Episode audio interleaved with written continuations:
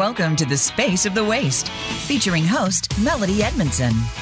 Do you struggle with the right look to complement your body shape? Have you tried so many different looks and styles only to be disappointed time and again? You've landed on the right program. We'll show you how to make the right style work in your favor. Now, here is Melody Edmondson. Welcome to the Variety Channel of Voice America. Thank you so much for tuning in today, this Tuesday, to the Space of the waist. I am your host, Melody Edmondson. If you have missed some of our past episodes, please go to www.voiceamerica.com and you may put the space of the waist on the search line and you can go to my page and over to the right, you can listen to one of 70 some episodes that you may have missed. And please, I hope you do that. If you would like a visual representation of my concept about the space of the waist, which is body shapes and waist length, be they uh, balanced, short, or long waist, you may go to Pinterest and find the space of the waist. And you can look at your body shape by your waist length and see clothing that would really make you look fabulous if you wore that. If you're short waisted hourglass, short waisted rectangle, short waisted inverted triangle, or long waisted hourglass, long waisted triangle, or long waisted rectangle. The first book you should buy on www.amazon.com would be book one, because that's the guidebook. And my guidebook allows you to know the measuring methods that I use to get my body shapes and to receive your waist placement. And my waist placement is devised by the bottom of your bra band. You put a bra on, a good bra, and the bottom under your breast at the bottom of your band down to where your waist nips in or if you don't have a nipped in waist it would be almost underneath your rib cage and a little further sometimes. That is the space of your waist. And when you know how many inches you have the average inch for a balanced body is six to seven inches. If you don't have that, like myself, I have three and a half inches. Uh, you're not going to be wearing a big wide belt. You're not going to be wearing a great big huge sash around your waist because that's going to cut you in half and make you look wider and shorter and basically horrific. So, all of the tips you can get are in your individual books, which are all listed in book one after you've measured yourself. I use the um, body frame, your shoulders, your hips, and your waist. So it's a very, very simple way of measuring because the girth, the fat, the muscle, the water, uh, they come and go, but for a very long time, your bone structure stays intact. If you have long legs and long arms, you're going to stay long. If you have a short torso, it's going to stay short. Guess what? And if you have a long neck or a short neck, it's not going to change. So, what I'm telling you is your body shape by your bones and your waist length don't really alter that much. And I'm I can tell you that because I've been pretty much those the same for my long, long, long, long life without mentioning numbers. but anyway, I have uh, talked to you before. We've had many guests. We have a very special guest today, Cristina Ruales, and she is going to tell us about herself. She has a very unique point of view in design and promoting and confidence. This is a very proud Latina woman. She was born in Ecuador and she is a single mother of twins. So I welcome to you today, Cristina. Hi. Hi, Cristina. For having us. You're welcome. Tell tell me about a little bit about your upbringing and how you got excited about fashion and um, where you are today with your collection. Sure. Well, um, my interest and my sort of realization that I wanted to be designer, a designer in fashion, came quite early, probably as early as 14. So I kind of figured it out and immediately sort of figured out that I wanted to go to Parsons, maybe Parsons Paris, and started to put all my ducks in a row. Um, I had come to the United States when I was 12 years old, and I was excelling in the arts programs in the local high school. And so at that point, I started to look into college early, and um, I was lucky enough to get accepted for early admission. So instead of doing my senior year in high school, I just went to Parsons and began, you know, my four year college degree.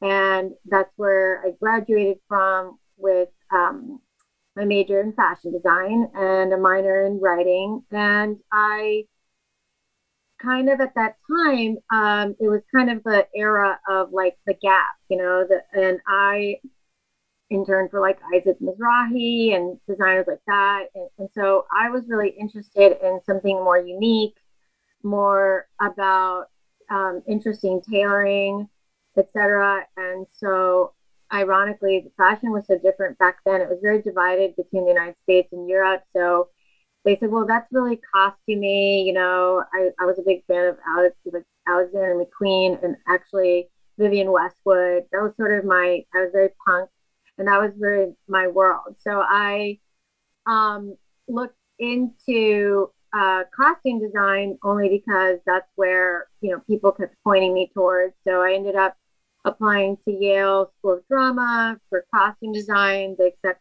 three students out of the globe a year. I was lucky enough to be chosen. So at that point, I I'm one of those people that just goes if the door opens, I go through it. If it doesn't, I figure it's not for me. So I did that. And then I did work in the film industry and theater industry for a little bit. And I realized I really just am a fashion designer. I really love, um, loved it and wanted to go back to it. So I actually, in a unusual sort of moment, which is um, around just before the year 2000, uh, Ecuador, where I'm from, they had their dollarization. And so it was kind of like the Great Depression financially in my home country. And I had this idea of starting like a small side business and sort of launching my my collection under my own name, my eponymous collection, Cristina Ruales. And so I went to Ecuador and I I love climbing, so I did a lot of mountaineering and rock climbing. So I visited my family, did some climbing, and investigated like what I could have manufactured there to create some opportunities to what now people call fair trade, but wasn't really a term that existed at the time. So I ended up starting a fair trade business in Ecuador for knitwear because although I was obsessed with like leather and tailoring, they're not their forte whatsoever, but they're an incredible knitting um, community. So I ended up fast forward, I launched my knitwear line starting with accessories at Barney's New York. And that's kind of how I started my own um, my own business. Wonderful. Oh my gosh, you were so young. yeah. Absolutely. To start at yeah. Parsons at 16 and then to end up at Barney's in the year 2000. Wow. I, yes. I, I just think it's amazing. You just were so singularly focused. Yes, I was very laser focused and I I honestly I don't think I I was so young. I don't think I really understood the level of like what I had achieved. Um and perhaps made some mistakes. And so I think there was a moment where I got into Neiman Marcus catalog and I was like, the numbers of the orders and the manufacturing could not be sustained by my little hand-picked stay-at-home moms, you know, in Ecuador where I would have the Italian yarn shipped to Ecuador. It was not also very financially savvy either. You know what I mean? It was all about like my dream, my wants, my empowerment of these women, changing their lives, making them be breadwinners, um, even though they could take care of their kids at home. So it was really successful in that way, but it wasn't, it was keeping my business afloat, but not necessarily creating a profit. So I realized. Well, were you manufacturing in Ecuador? Yes. Okay. Yes. Because you knew factories there and all of that, I guess. It, no, it was. I literally, I literally hired moms that were knitters, and I auditioned hundreds of knitters. If if I'd had the the wherewithal to videotape, it would be an incredible video. It was people came from all walks of life, traveled three days by by uh, bus because I put a big ad for knitters, and I auditioned wow. knitters uh, with lines around the block, and we kept our permanent team based on their ability, and everything was hand knit. I did eventually end up manufacturing in um, in Bolivia, you okay. know, with more alpaca. So that was like a little bit further down the road. But in the beginning, like I said, I didn't really have the a lot the manufacturing and the business experience. So uh, in the height of the success, I kind of decided wrong or right, you know, this is what we do, is that I was a little bit in over my head and that if I had that level of success, I'd be able to reach it again. It created a a, a good name for myself, a believable brand, and I wanted to go work corporate and gain some experience like and what it means to travel the globe, manufacture and do mass production, even if it's at the designer level or not. And so then I did do that and I ended up, as we discussed earlier, I ended up with my first corporate job um, at DKNY Jeans. And DKNY, then, Donna Karan at that time had a designer line and then she had the DKNY, her bridge line. Yeah. Okay. Yep. She had her bridge line, and then ironically, she had um, a line that was licensed um, and actually run by Liz Claiborne. And I had no idea about these things. That's the irony. Like when I okay. went to interview for the job, in my snobby way, I thought I was going to be working for Donna Karan. Right. Um, and my my agent sent me to my boss's home to have my interview, my would be boss, who ended up being my boss. And I had my interview, and I honestly, when they told me I got hired on the spot, I they show up on Monday. When I showed up and I was like looking at the address, and it was this Liz Claiborne building. so was it Diana DiMartino? Was Diana DiMartino your boss? No, Susan. The the VP at the time was Susan. I wish I could remember her name, okay. but I think she's one of the original Sex in the City ladies yeah. that stories were based after she was incredible. No, my my immediate boss was actually Sheila um, Leela Shams, who okay. Leela Shams, okay, who now has her swimwear line, TR3, okay. so honestly, um, you know, pe- it's always nice to, to see other women um, success and create their dream. So yeah, she was absolutely, great, you know, a great boss. I was very naive in terms of what to do in a corporate environment. So, um, you know, it was an interesting lesson to say the least. And like, yeah. I went from there to then kind of missing my own creativity and got, gained the knowledge that I needed. Um, I was probably three years later or so, I started to be approached by people to license my name and d- design direct collections and kind of tweak them or fix them. So I ended up working for WIM and I licensed my name by Cristina Ruales. And then I went to London where I was scouted to run a collection um, that was based in Paris. And I would like be able to use my name. So it was called So BGN by Cristina Ruales. Um, and I kind of still call that my bright light big city part of my life, you know, where you're dreaming like people are driving you around to pick your studio in London and where would you like yes. whatever. So that happened and that created the opportunity for my first actual fashion show, which was in London Yes. And that, that was like bringing you, me up to 2006. Okay. And, and at that point, um, my aesthetic was very much aligned to like right before the birth of Alice and Olivia. I think my aesthetic was very much there. You know, okay. I was obsessed with Victorian. I was obsessed with everything um, like old timey tailoring, you know, because I'd gone to Yale and really mastered all the different centuries of tailoring.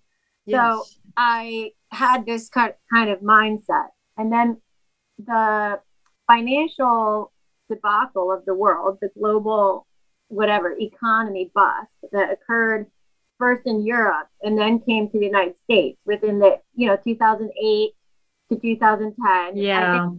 I, um, I was I brought they lost their money, my backers, so I brought I came back to the United States and I ended up working for Victorinox and Jill Stuart. I ended up being her VP of design and then during doing my being like the VP of design, which is a big deal, by the way, listeners. Jill Stuart was a big deal. Okay. So yeah, so back then it was kind of my first time doing like an American fully produced uh, runway line. Do you know what I mean? And um, I think that was kind of preparing me for my next step. And um, within that time frame, I had my children, and um, I started to feel. Um, I remember I went to to dinner with my mentor right after uh, the Jill Stuart show, the first one, and she's like, you know, that was amazing because I was able to design over ninety percent of that collection, and I was like, I introduced, I you know, I know because you like fit, I introduced tailored jackets for her, and then I we actually opened a whole line at Macy's for her, like, you know, as a for jackets, and it was just like a licensing deal, but it was such a great um, learning experience in terms of all those things. And I go to dinner with my mentor, and she's like, "You're ready," and I was like, "Ready? I don't think I'm ready." She's like, "You're ready. You're ready to come back, do your thing." You just did it, you know, under someone else's umbrella, and like, you know, and I was like, "Well, you know what? I'm trying to figure out what that is like what is me my aesthetic i've been designing for other people and of course i like to think my aesthetic is always like unique forward and tasteful. Like I have a natural antenna and a natural snobbery for all things that are of value and and that have a high end look to them no matter what. So I knew that much, but I said to her, and this was like um, I want to say this would be 2010, 2011. Um, I said, you know, I really want to do sportswear that's like runway.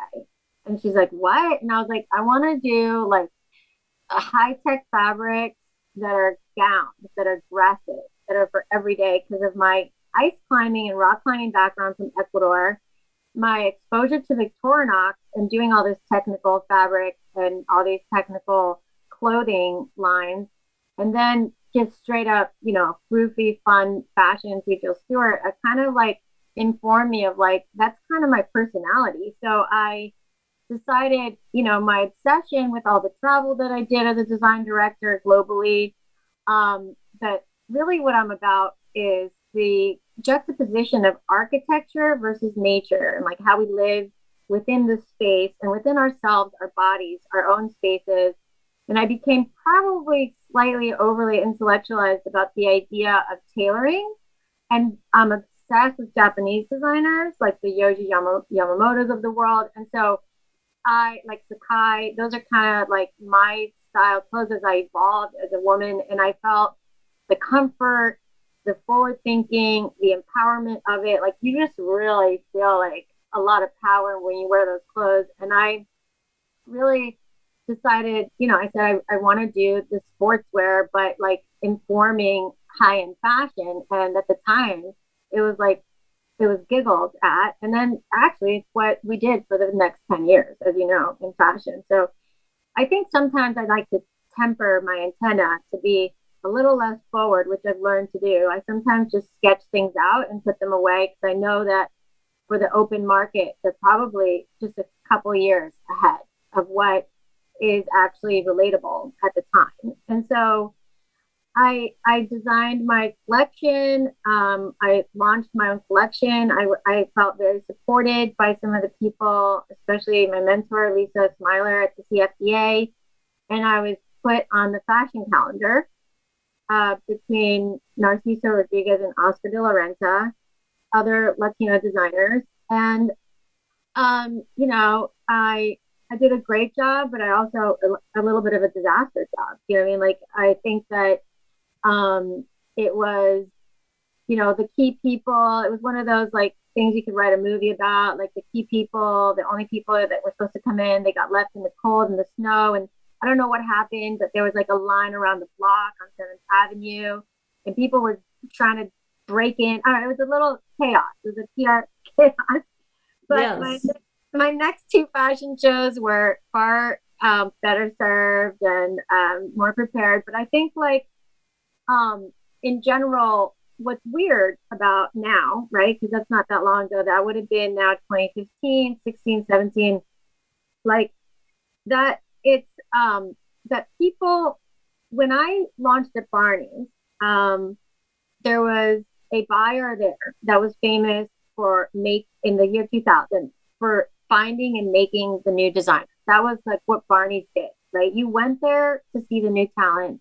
Absolutely. More avant garde things. And then if you wanted the classics, they had them. But basically, they were more about true designer, yes. you know, new, modern, what's next at yeah. whatever price you can pay.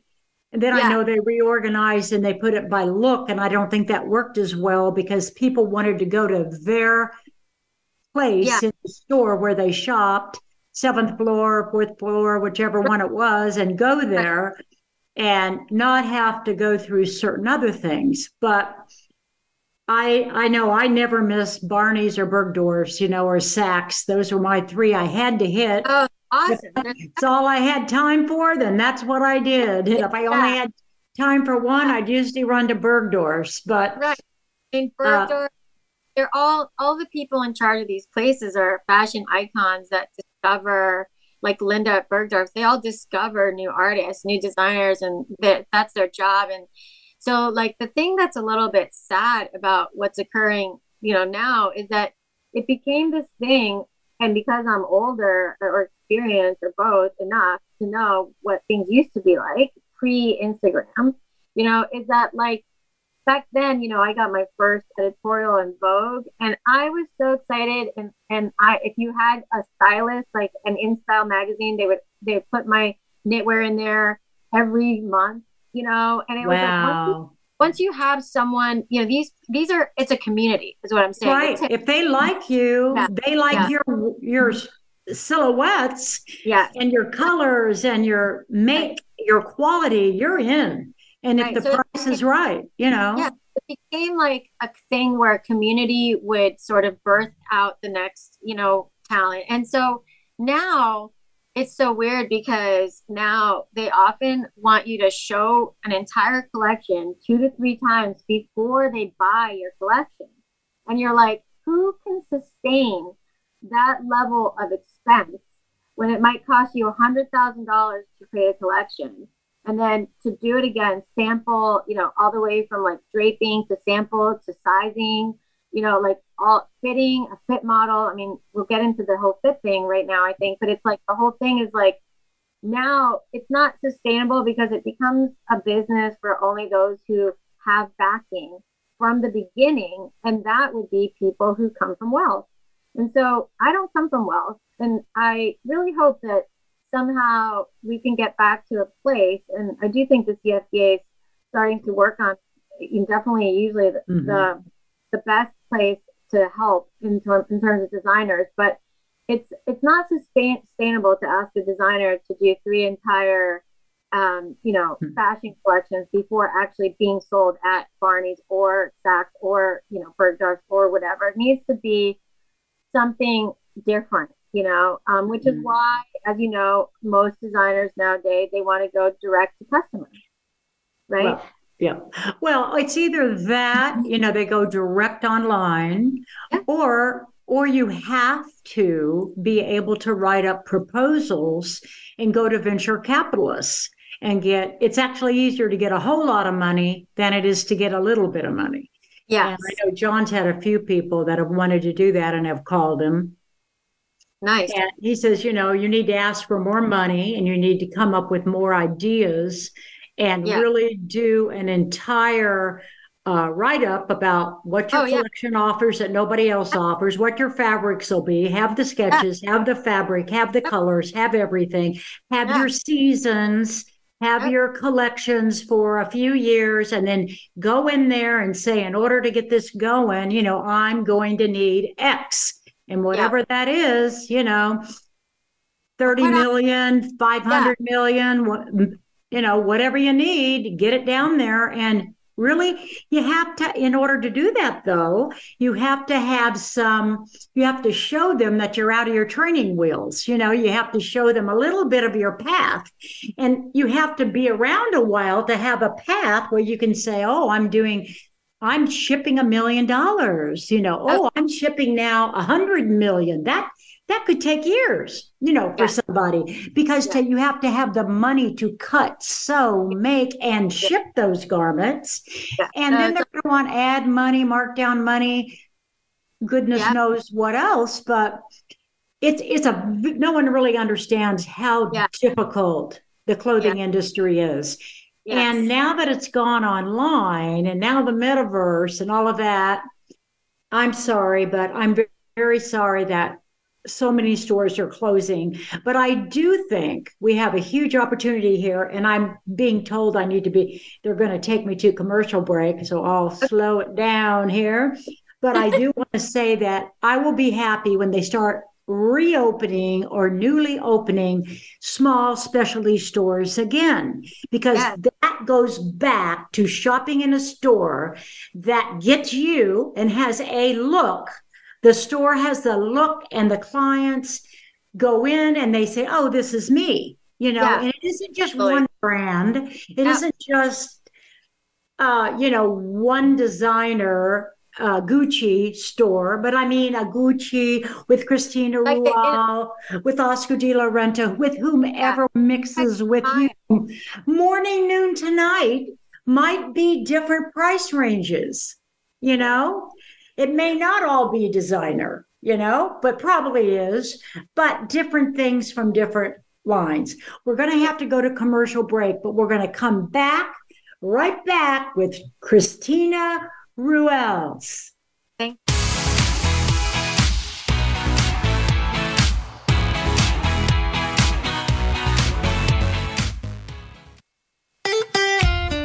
Follow Voice America at facebook.com forward slash voice America for juicy updates from your favorite radio shows and podcasts. Melody Edmondson has created a book series available on Amazon.com. The Space of the Waist series is comprised of a body shaped by a waist length and will have all the information you need to dress and accessorize beautifully. You choose yours after first buying Book One, the guidebook, your fashion guide based on body shape and the space of the waist. This is a new method of determining your body shape and your waist length, termed the space of the waist.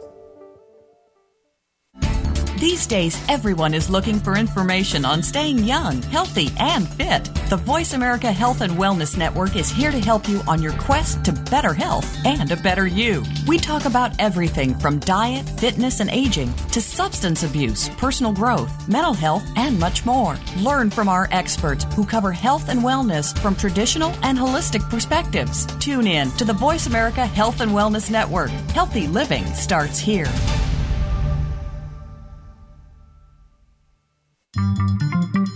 Voice America is on LinkedIn. Connect with us today. Voice America programs are now available on your favorite connected device, including Amazon, Alexa, and Google Home. Through streams with Apple Podcasts, TuneIn, and iHeartRadio, listening to your favorite show is as easy as saying the show name followed by the word podcast. Hey Alexa, play Finding Your Frequency podcast. If that doesn't work, try adding on TuneIn or on iHeartRadio or on Apple Podcasts. Stimulating talk. It gets those synapses in the brain firing really fast. All the time. The number one internet talk station where your opinion counts. VoiceAmerica.com. Have you become a member yet? Sign up now to become a member of Voice America. It's always free and easy. Plus, you get to take advantage of some great member benefits. Get unlimited access to millions of hours of on demand content across all of our channels. Keep track of your favorite episodes, shows, and hosts in your own customizable library. Find out what shows you might be interested in based on your favorites. Plus, you get insider access with our newsletter. Membership gives you more. Sign up at voiceamerica.com and click register at the top right.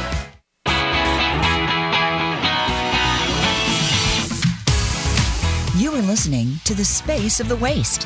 To reach the show today, call in to 1 866 472 5788.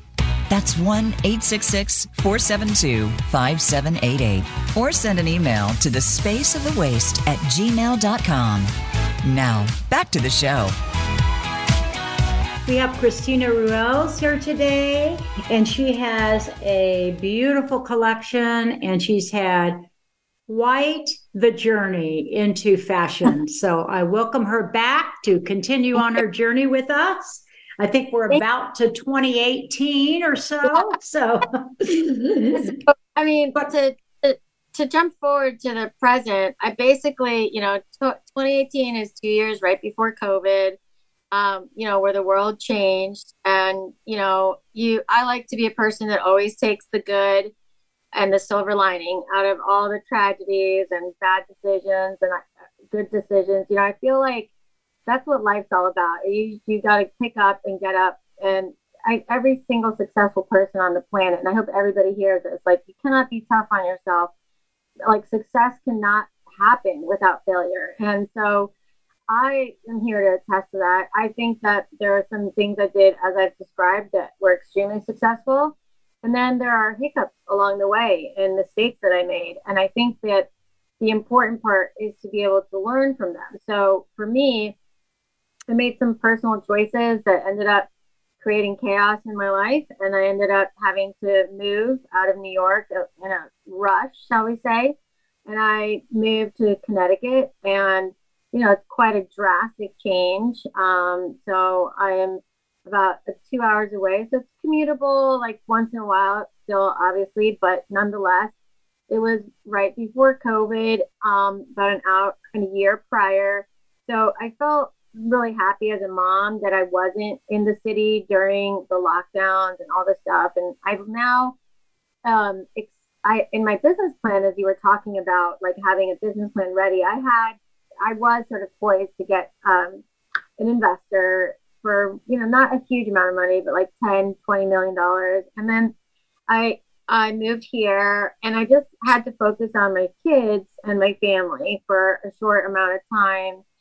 And then covid hit and during that time i ended up manufacturing some masks and like helping out just trying to be a good citizen um, and created antimicrobial silver line masks. So we never suffered any discomfort. I made like five sizes and I sold them here just locally, basically. And then um, I I had in that original plan um, planned out to have a home line, and so since we are all at home so much, I ended up sort of putting that in the front of my agenda sooner than I expected. And I so right now I'm currently about to launch a decor home collection, which is really exciting. And so it's like wallpaper and um, duvet covers and sheets and pillows. Wonderful. Yeah. So between that and my fashion, I'm kind of reducing it to like just like really dialing it back to like three to four shapes and actually, I think that your show's perfect for me because my my key sort of most basic, if you will, dress is is called a triangle dress, and it literally is shaped like a triangle. Okay. And the idea is that I was having when I did my collection was I really am against the whole like let's just be naked fashion and oh, thank so, you so much and all of our listeners will be very happy to hear of that. I can't tell you how many thousands of emails, whether it's been the Grammys, the Emmys, yeah. the whatever I get, is that I can yuck. Yeah, I mean, how I, as a feminist who would really love to see us women get equal pay before I die, I, I yes. really can't um, really promote that to my daughter or my son, um, which I feel like I get it. They feel like it's empowerment. I feel like it's objectifying, like whether it's empowerment to the person wearing it, everyone is still like, you know, I don't know what they're doing with your picture, but I don't like to think about it. So like I really I really feel like that's fine. Everybody can do their own. My tagline before hashtags existed since I was 20 was celebrate individuality. It used to be celebrate your individuality, and I've evolved it to just celebrate individuality. So I have no issues if you want to walk around basically naked and that's your gown. That's your prerogative. That's you you do you. I don't ever criticize women for their choices, nor should I, nor would I. But for me as a designer, where I have control, I would like to be a part of giving women who like really want to look sexy, want to feel powerful, feel empowered, feel like themselves, stand out a little bit, not not like they're wearing an actual costume, but stand out enough to feel really unique and be able to be themselves without having to show every single aspect of their body. So, you know, it all started when I launched my collection. That was the height of the bod con dress. So I made this triangle dress, which was a little bit of a punk, irreverent nod. Um, and it, it's a sexy mini dress that is very easy from the top to the bottom, but it's tight right around where um, it's asymmetrical, but it's tighter towards like the bottom of where your legs would would hit, but then it opens up because you can gather it. Because as you remember, I was all about the sport um, in technical fabrics and sort of merging those worlds. And so a lot of my fabrics have things like toggles and pulleys, like my my designs. Um, and actually, they look they are not easy. So I did no side seams. So all of my side seams twisted and curved. None of my shoulder seams were like actually at the top. One comes forward, one comes back in the entire collection, whether it's a coat, a jacket, a dress, a pant, whatever. And I created these like little rules for myself uh, in my own love for the intellectual side of draping. And so I would drape these dresses, and I'm going to focus on the triangle dress moving forward, which actually has no waist. Um, and so it's really going to be just about the different beautiful uh, fabrications, and it has a back sheer spot. So, like, I think backs personally are like one of the sexiest part of a woman's body. You know, I'm a leg gal and a back gal. You know, I I don't need maybe I like shoulders. Yeah, you know, shoulders are nice. Yeah, because I, I I guess I grew up with like you know God given pretty large breasts at the time. So I was always trying to, I was never like, I'm just, um, I'm personally not a huge, like, let me show all my cleavage girl. It makes me a little bit self conscious, especially being like the only female design director sometimes in a room of 20 design directors who are all male. Yeah. It's just a different thing. And I'm not against it, but for where I am. For professional life, maybe. Yeah. Yeah. So for me, it's like I really am going to focus on the triangle dress and the more easy, comfortable. I like that collection. And yeah, and I'm hoping to do what's in the works. Actually, not just hoping; it's in the works. Is creating a um, so it's like a beach cover up that's like day to evening. So it's the mm-hmm. same shape. I'm just like refabricating and doing some fun color things and eventually some prints and then like the between that it's sort of like my beach life which i have now informing my collection which is also informing my collection for my home line because you know what i noticed is that our self-esteem doesn't just lie in like what we wear but it really lies in our home and the yes. space that yes. you wake up every morning. And you what you wear at home. I'm yeah. sorry, I don't like all the sweatshirt all the time and tacky leggings and whatnot like I could see that triangle dress being all the way down to the ankle it with is. a little hood, and I could see it yeah. in stripes and prints yeah. and yeah. solids and having one in every color. If you get to work at home half the time, look fabulous, folks. Look fabulous. So I'm pretty excited because I feel like I already have a bunch of renditions and versions, and I'm just gonna have to pace myself to learn like i can't necessarily afford without a backer to just put out 900 units yeah 900 items in the collection. I get it. You have to edit edit edit. Yeah so i like kind of like taking a page out of what leela is doing and has done it's like we're all i said it's a lot of people are doing it. It's just we're all kind of dialing it back to just a few SKUs that we can afford to manage really mm-hmm really um, get those out there, become known for that, and yes. move on there versus like a runway collection that has like 60 SKUs every six months. You know I mean? It's it's not manageable. Yeah. You can have every four months six more items or right. something like that. You know, I I've been seeing that more and more. And yep. they're not just from really, really high end people. Mostly yep. they are, but not always. Sometimes it's kind of a bridge fashion point. I yep. just found a um, a dress for someone to wear to a, a wedding. I don't know if she's going to buy it or not, but it was from a bridge designer, Tadashi Shogun. I don't think I'm saying that right, but you know who I mean, Sadashi. And it was a green dress and it was just straight columnar, but it had a very interesting kind of leg of mutton sleeve just yep. at the top and then it was mm-hmm. straight.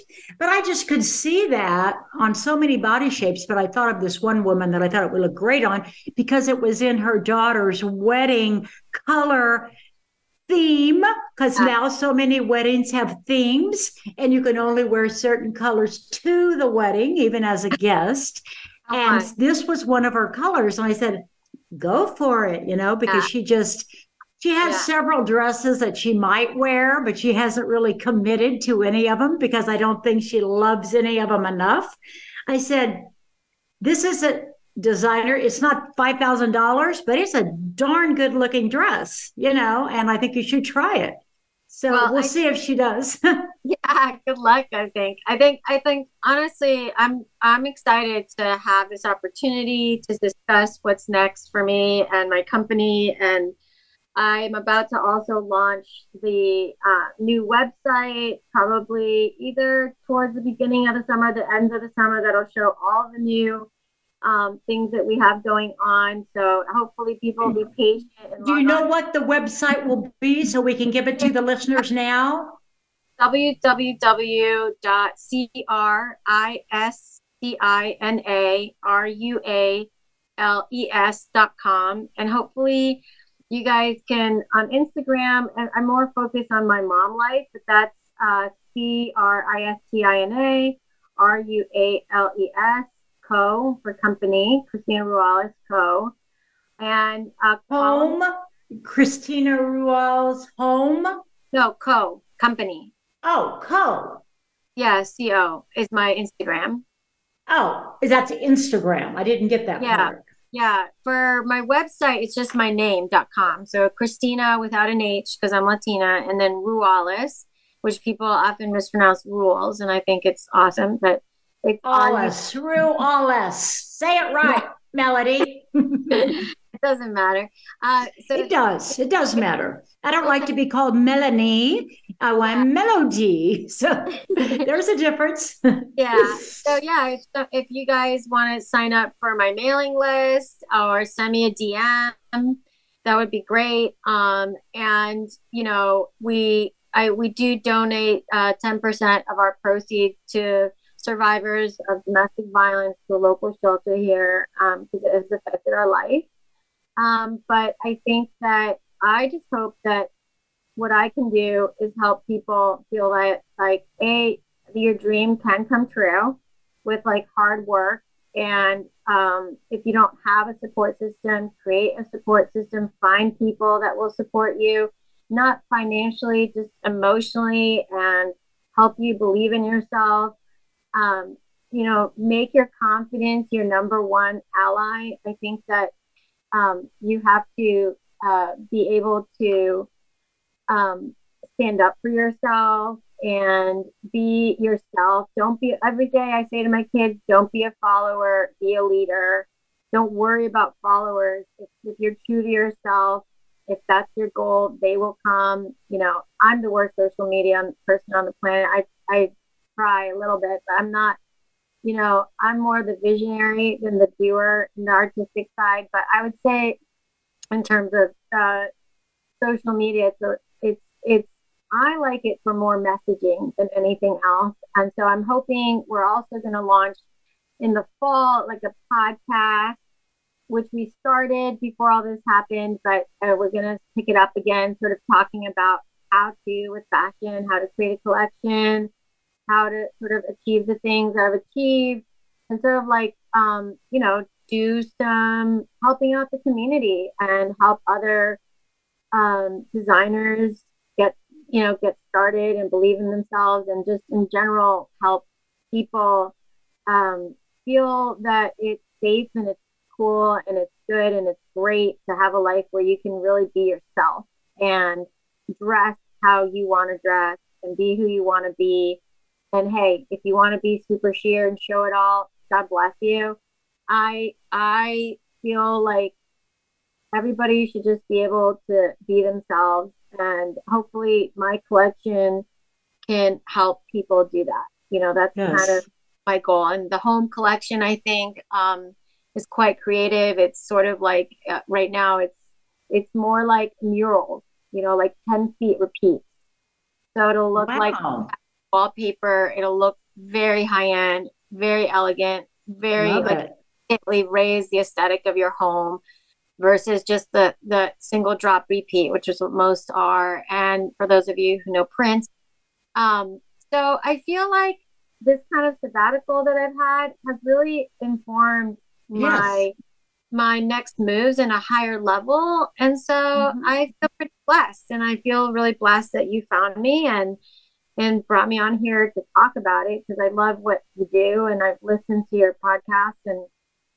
it was awesome to like I think the first one I actually heard was Leela, and I was like, "This is so kismet." I was like, "This is so funny." I mean, I haven't seen her in 20 years, but it was just so great to hear um, another success story from another. Oh um, yeah, and she's just doing fabulous. Yeah, yeah I'm sure, and she's got the social media covered because I see yeah. her on Facebook and Instagram. Yeah, yeah. everywhere. But I do think you could do a bang up job with your uh, Cristina next with your um, architectural nature avant-garde more forward things.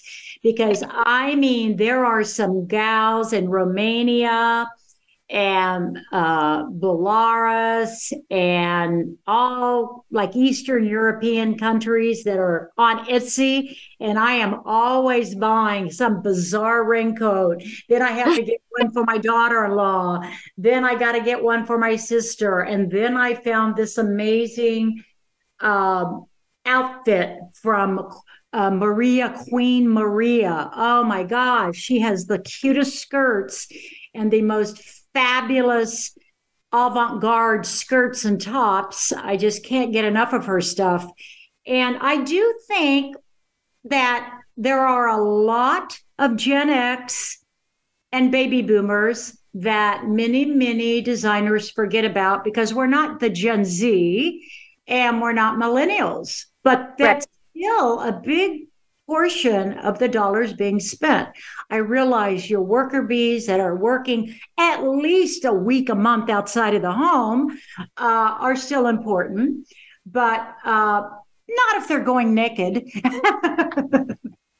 yeah, I, I think that there's an opportunity for um, for so much um, so like so many different styles even within my own personality you know like sometimes i want to dress really, you know, what would be quoted as girly. And like sometimes I don't. Like it just it depends. And I like to think that the um, you know, the designs that I have are unique enough um, that they make you feel, you know, that you're wearing something very special. But yes. also, they're not, they shouldn't be seen as like that unusual that they're off the charts. Do you know what I mean? Because that's right. just, uh, it's well, not for really, some, oh, yeah.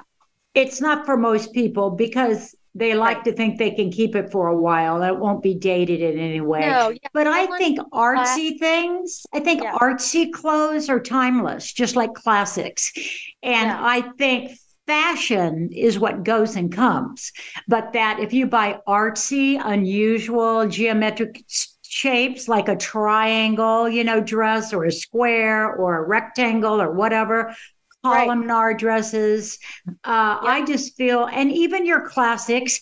But if you want to wear something, I know with me, but of course, I had a fashion background and I've always loved fashion since I was four years old, that uh, I like to know I have on something new and something different that everybody else doesn't have. And that is not every client. I know that.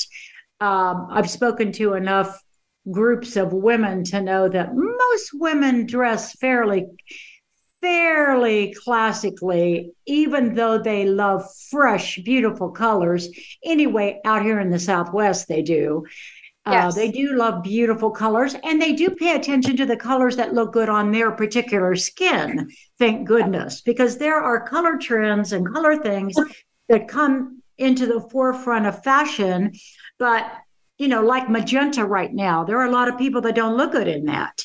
And then there are people that look very good in pink, and then and there are people that don't look good in pink. But you can usually find a color, a shade yeah. of something similar, whether it's coral, salmon, melon, peach, apricot. There's something that will go with their skin tone. And then they feel absolutely beautiful.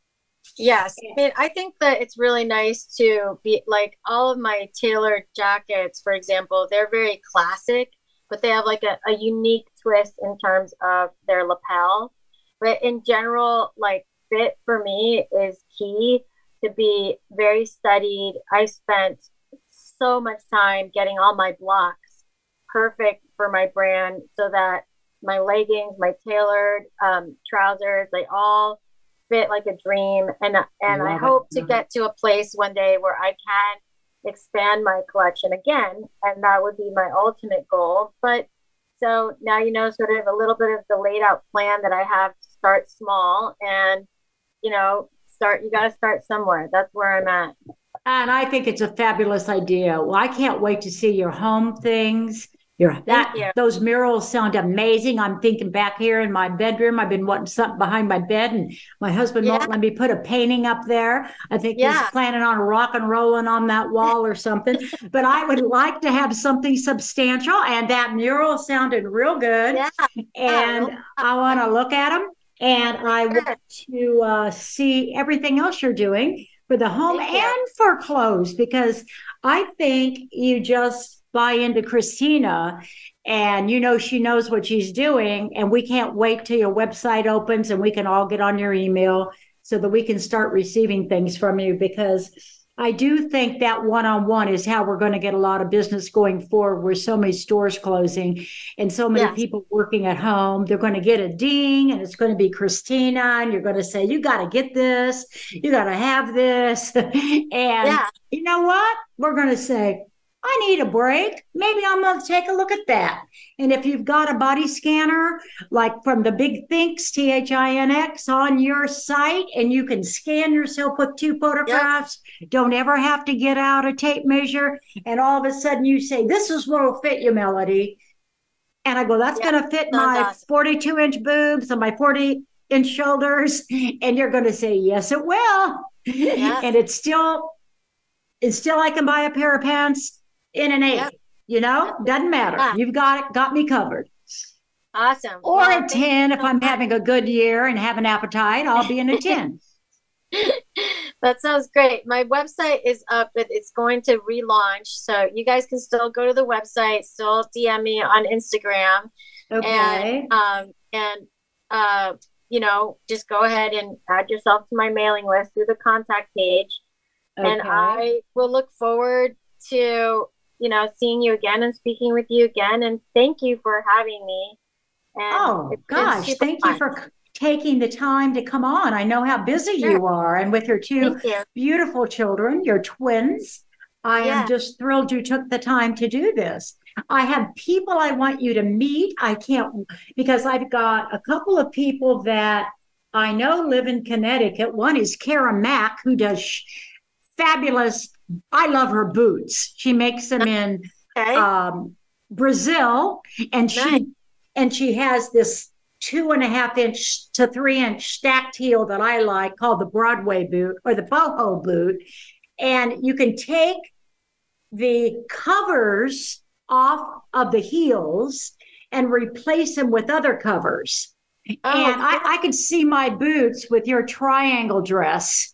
Nice. And I I have like 40 boots out of one pair of boots because I have 24 different sets of heels silver, nice. gold, red, purple, pink, glittery of all kinds. And I just absolutely love it. So I want you to, I'm going to give you a bunch okay. of names after the show. Great. But awesome. thank you for coming on Voice right. America. You, and everyone. I thank you. see that Andrew needs me to sign off. So thank you for joining us. Thank you for listening to my show for the last year and three months. And I have over 70 shows on my site, and they will be up for 90 days.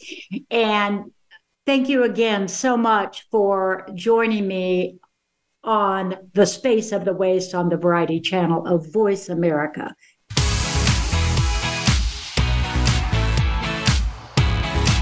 Thank you for listening to The Space of the Waist. Please join host Melody Edmondson again next Tuesday at 3 p.m. Eastern Time and noon Pacific Time on the Voice America Variety Channel.